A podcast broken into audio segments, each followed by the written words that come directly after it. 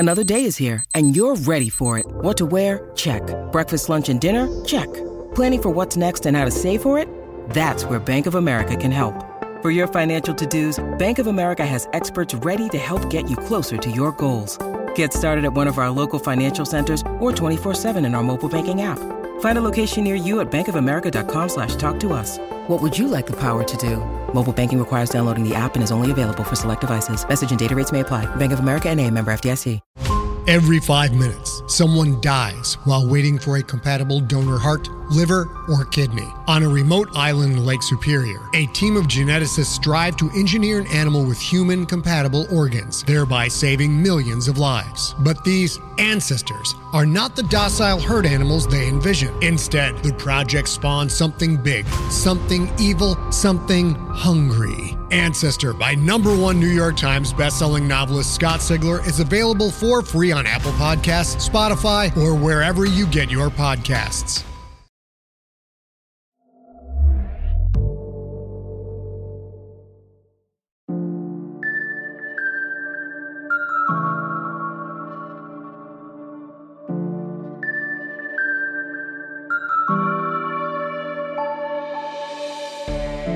Realm presents The Witch Who Came In From the Cold, Season one, Episode twenty-eight.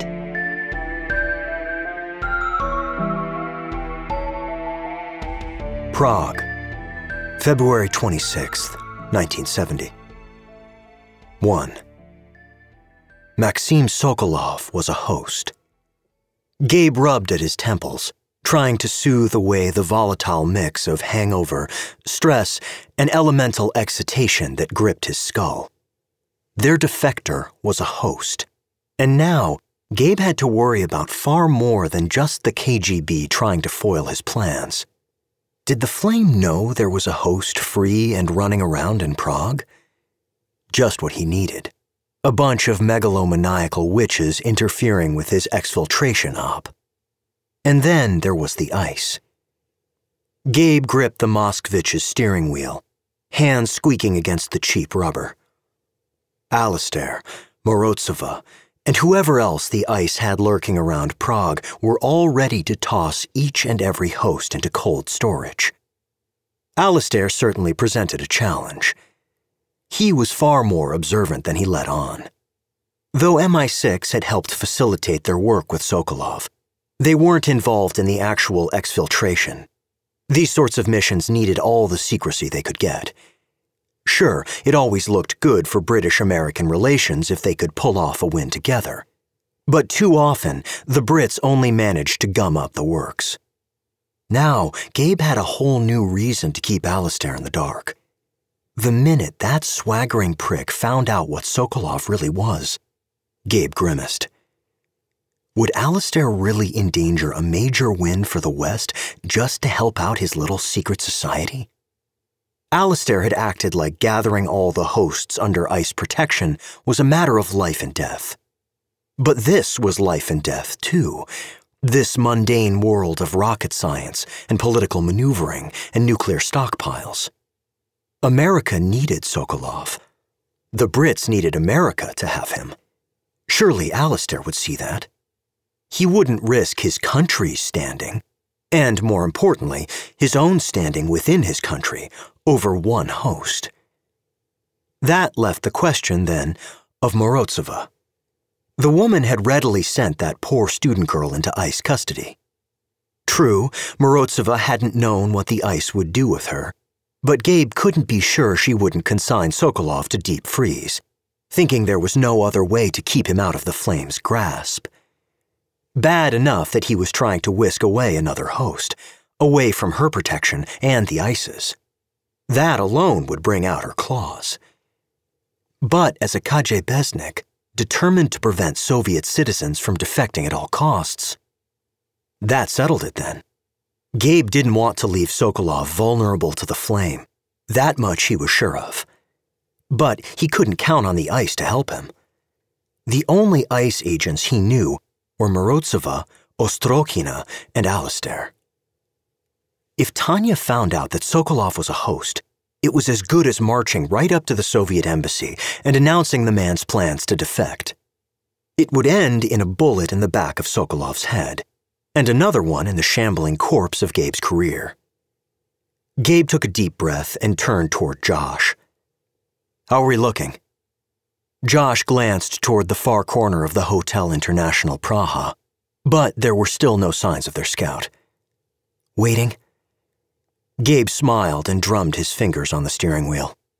Already he felt lighter, having made up his mind.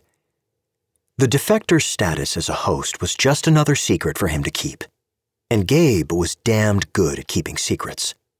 He hoped Maxim Sokolov would prove just as good. "Here we are." Josh closed the newspaper he'd been pretending to scan and folded it up. "He's walking out now, heading toward the corner." Gabe fixed his eyes on the person strolling along the sidewalk in front of the hotel, catty corner from the parking lot where they sat, partially obscured from view by a hulking construction truck. Their scout was dressed like every other man in Prague these days. Black turtleneck, dark plaid flared trousers. He had the hollow-cheeked, suspicious stare of the Czechs, but his U S Embassy paycheck was sure to lift his spirits. He leaned against the street lamp, paused, then pulled a cigarette from the pack in his pocket. Lit it. "Come on," Gabe muttered. The man closed his eyes and tilted his head back against the post, tapped the cigarette twice, then took a slow drag. "Excellent. Just two guards, south side. We're set. One good day." That was all Gabe needed to keep the defector's identity hidden. Then he wouldn't have to worry about the ICE, the Flame, or even the K G B. Gabe could hold out for just one day. Hell, even the hitchhiker was behaving itself. This would be a piece of cake. Gabe slid out of the car and turned toward Josh as he did the same. "It's your show now." Joshua Tom straightened his corduroy blazer and pushed his way toward the registration table in the foyer of the Hotel International Praha. Excitement crackled through him, fortifying, like a good shot of whiskey. His show. Today, at the conference proper, was his show. He flashed a quick smile toward Gabe. It felt so good to be on the same page again, working together like a well-oiled machine.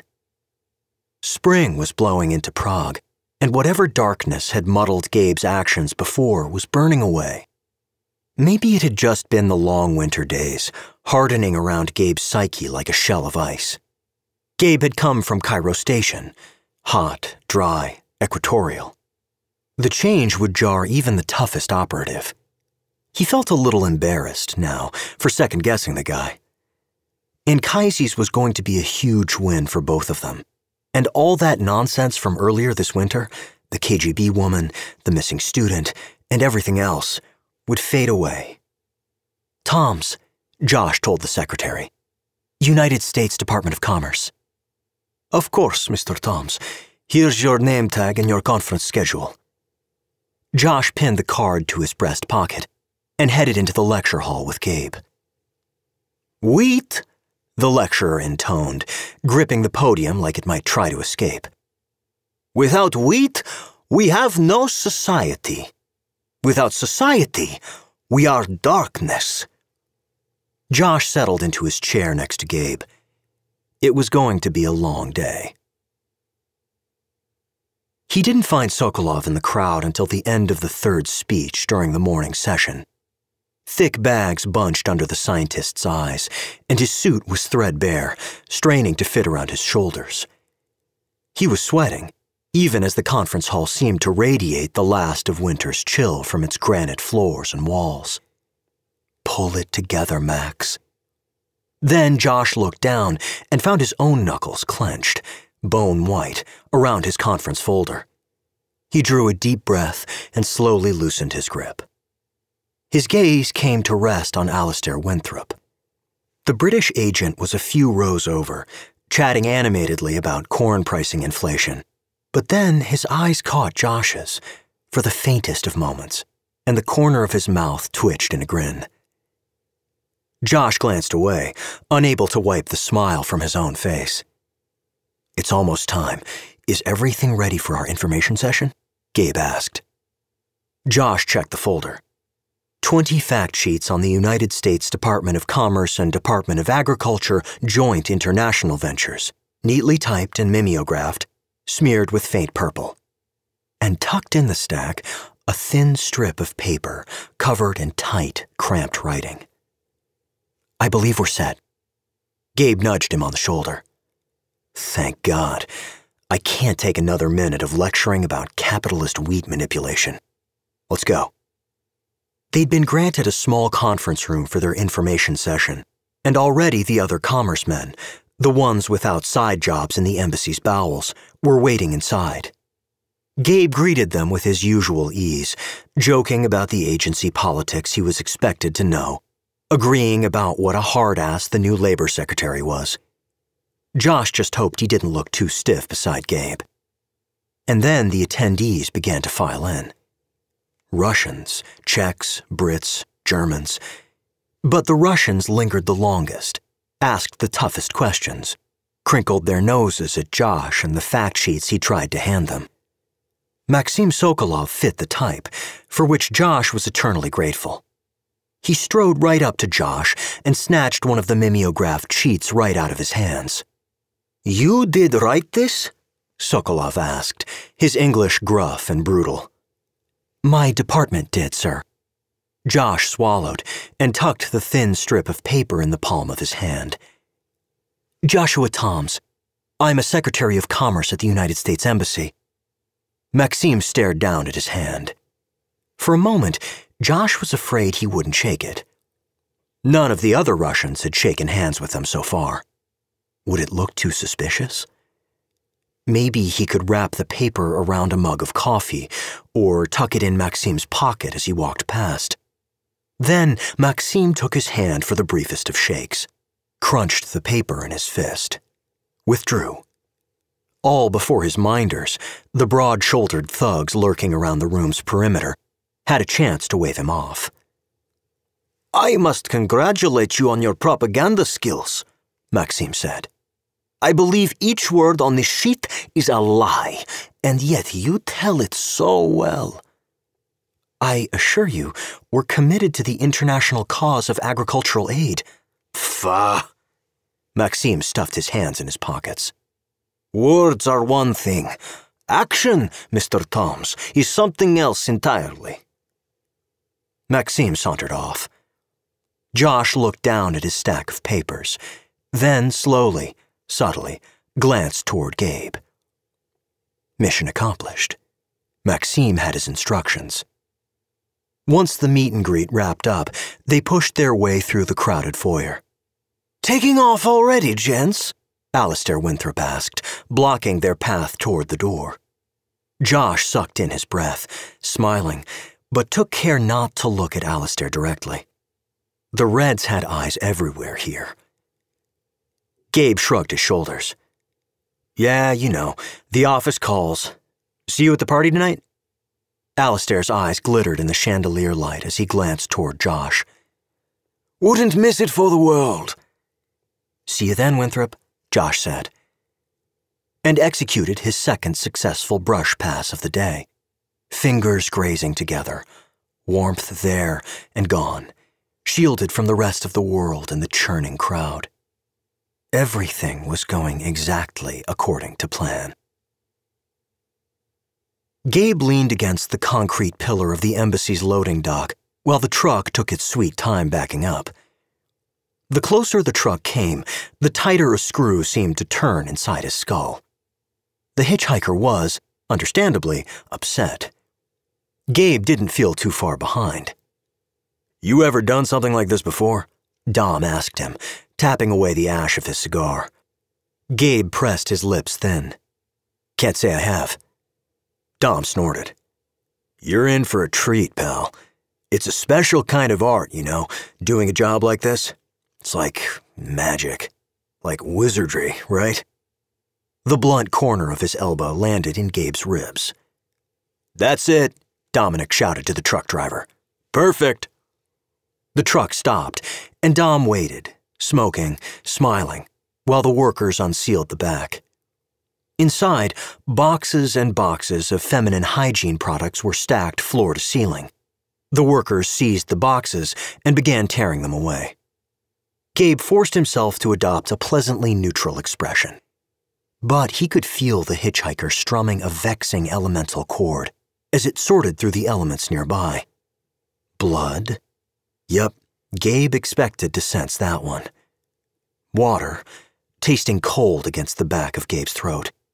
And was that a faint feeling of fire? A dried-out, bitter taste like ash clung to his tongue. The workers finished tearing down the front stack of boxes and unveiled their real cargo, a heavy metal container, coffin-sized. They hauled it onto the dock, placing it on a waiting trolley with an ominous clang. Dom's smile widened, carnivorous, and he elbowed Gabe again. "Sign, please," the worker said, shoving a clipboard at them. Custody chain. Everything so formal and bureaucratic for the grim business they were about to undertake. Dom scrawled his signature and shoved it back at the worker. The hitchhiker was strumming, strumming, but Gabe had no reassurances to offer it. At least there was no magic involved in this affair. At least, not yet. Gabe held the doors open, and Dom steered the trolley into the embassy's bowels. "Now," he said, "the real fun begins."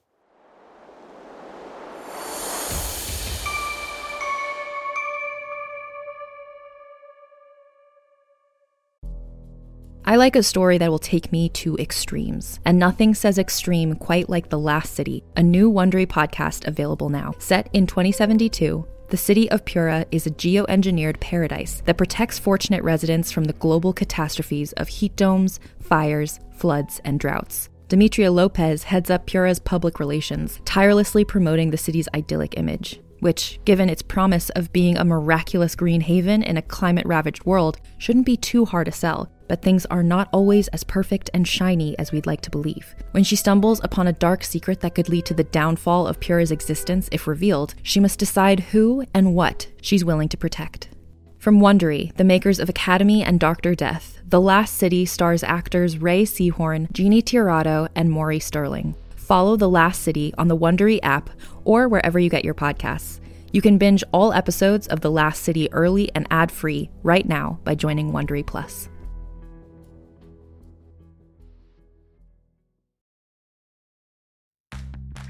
Are you ready to shop? Rakuten's Big Give Week is back. Get fifteen percent back at hundreds of stores, and it's all happening this week, May sixth to May thirteenth. It's the perfect time to shop for everything on your list for spring and summer, like clothing, outdoor gear, and travel. I know I'm using this week to stock up on some warmer weather essentials at Ray-Ban and Ulta, and I love that Rakuten even helps me save on travel at sites like Hotels dot com. Rakuten really is the best way to shop, and you can save even more by stacking cash back on top of deals. Plus, during Big Give Week, that cash back is bigger than ever. With Rakuten, membership is free, and when you sign up and shop today, you get an extra ten percent cashback boost. That's an extra ten percent cashback on top of the fifteen percent cashback. You won't see higher cashback rates than these. Go to Rakuten dot com or download the Rakuten app. R A K U T E N. Shoppers get it.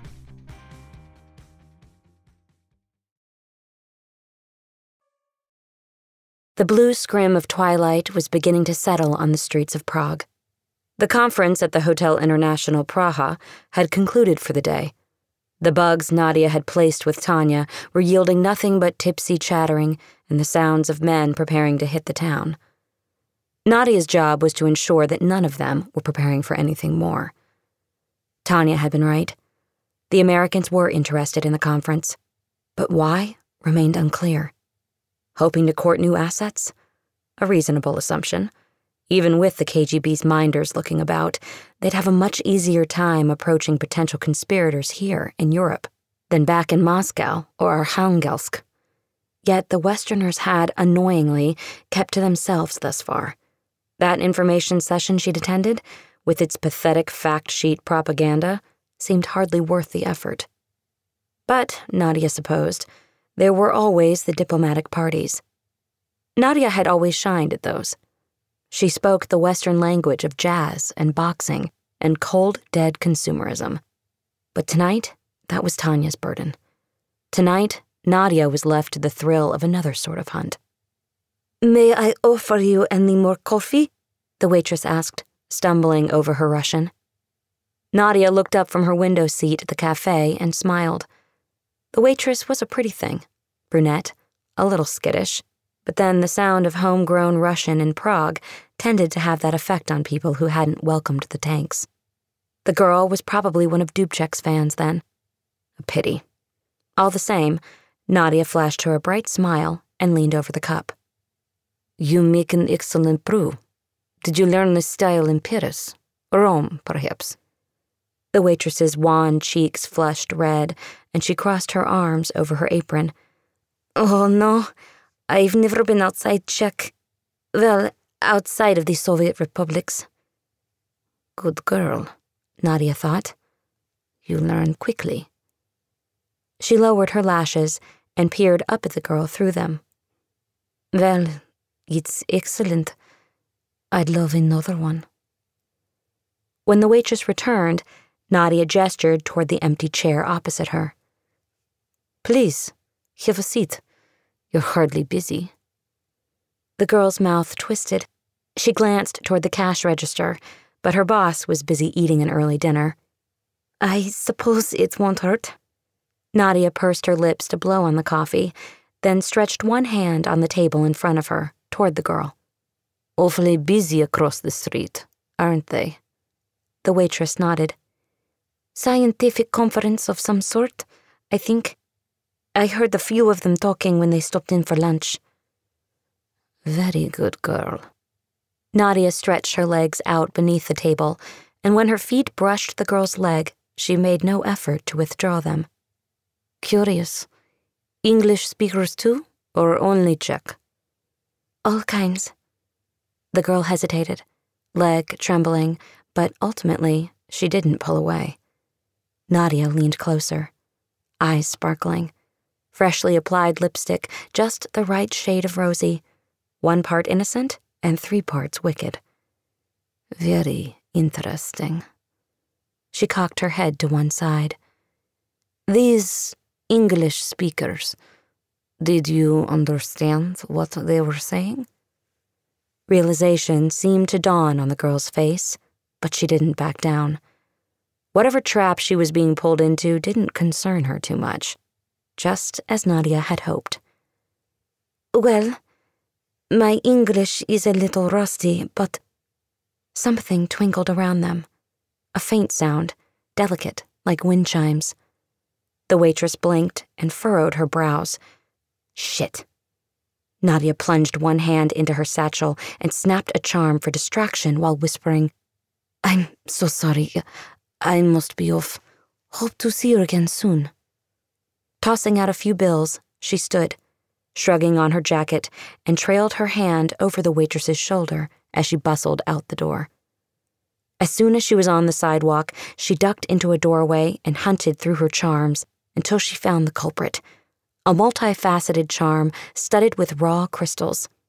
She turned the charm around in her palm, examining each crystal until she finally spied a faint glow. It wasn't the one she'd expected. Four cups of coffee, and Gabe still couldn't burn the smell of rot away. You're absolutely certain? Frank asked. No identifying features, no nothing. No siree, Dom answered. Knocked out the teeth myself. And your boy Pritchard here. He regarded Gabe with flinty eyes. Well, let's just say he's a wizard with a paring knife. Not a chance anyone could piece together fingerprints from that. Gabe swallowed hard, but he felt the sting of bile reaching up his throat. Frank looked from Gabe to Dominic, twirling a ballpoint pen in his fingers. I don't know. Sokolov is pretty damn distinctive. Dom chuckled.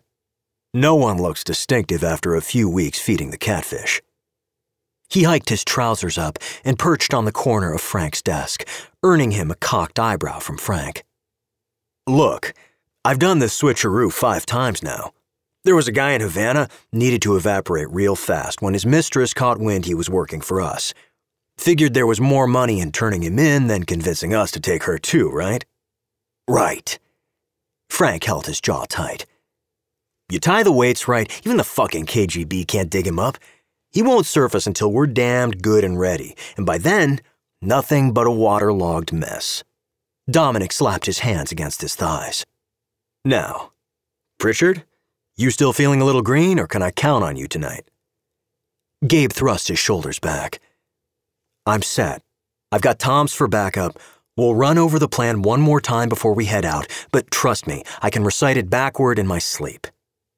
Frank cleared his throat. With his reading glasses perched, school marmish on his nose, the chief might have been mistaken for a soft touch, a prim desk man. But only by a fool.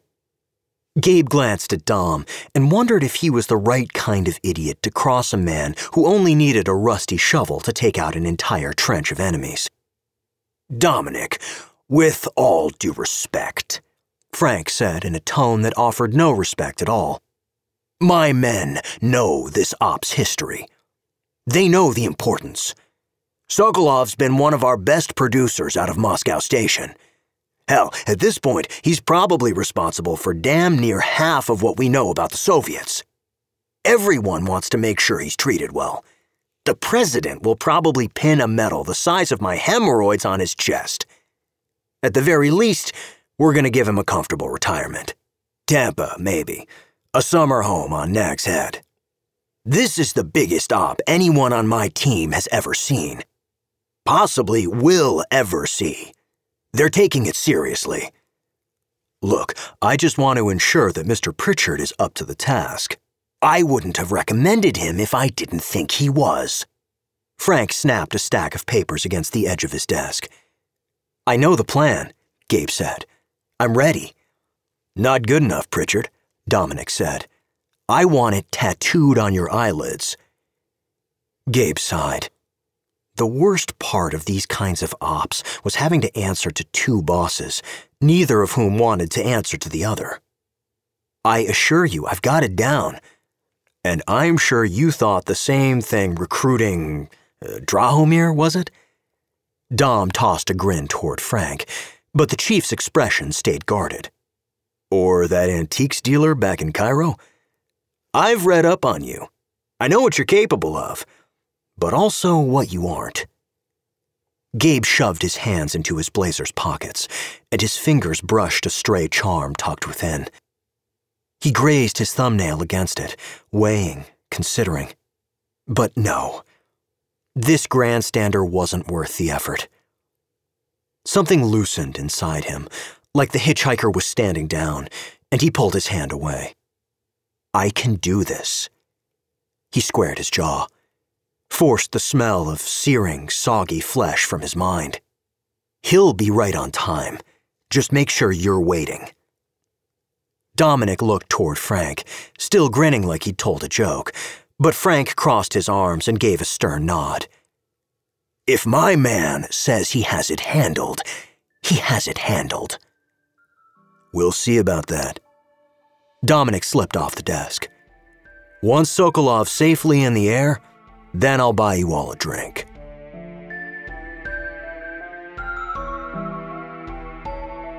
You're listening to The Witch Who Came In From the Cold, created and produced by Realm, your portal to another world. Listen away.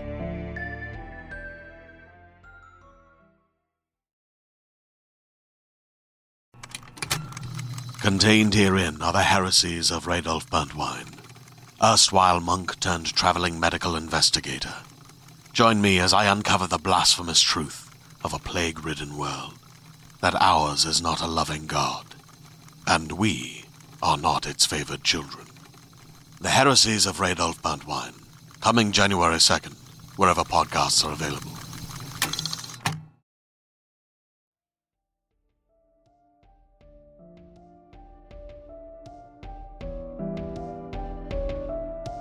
The Witch Who Came In From the Cold is created by Max Gladstone and written by Max Gladstone, Lindsay Smith, Cassandra Rose Clark, Ian Tregellis, and Michael Swanwick. Performed by Christine Lakin and John Glusevich.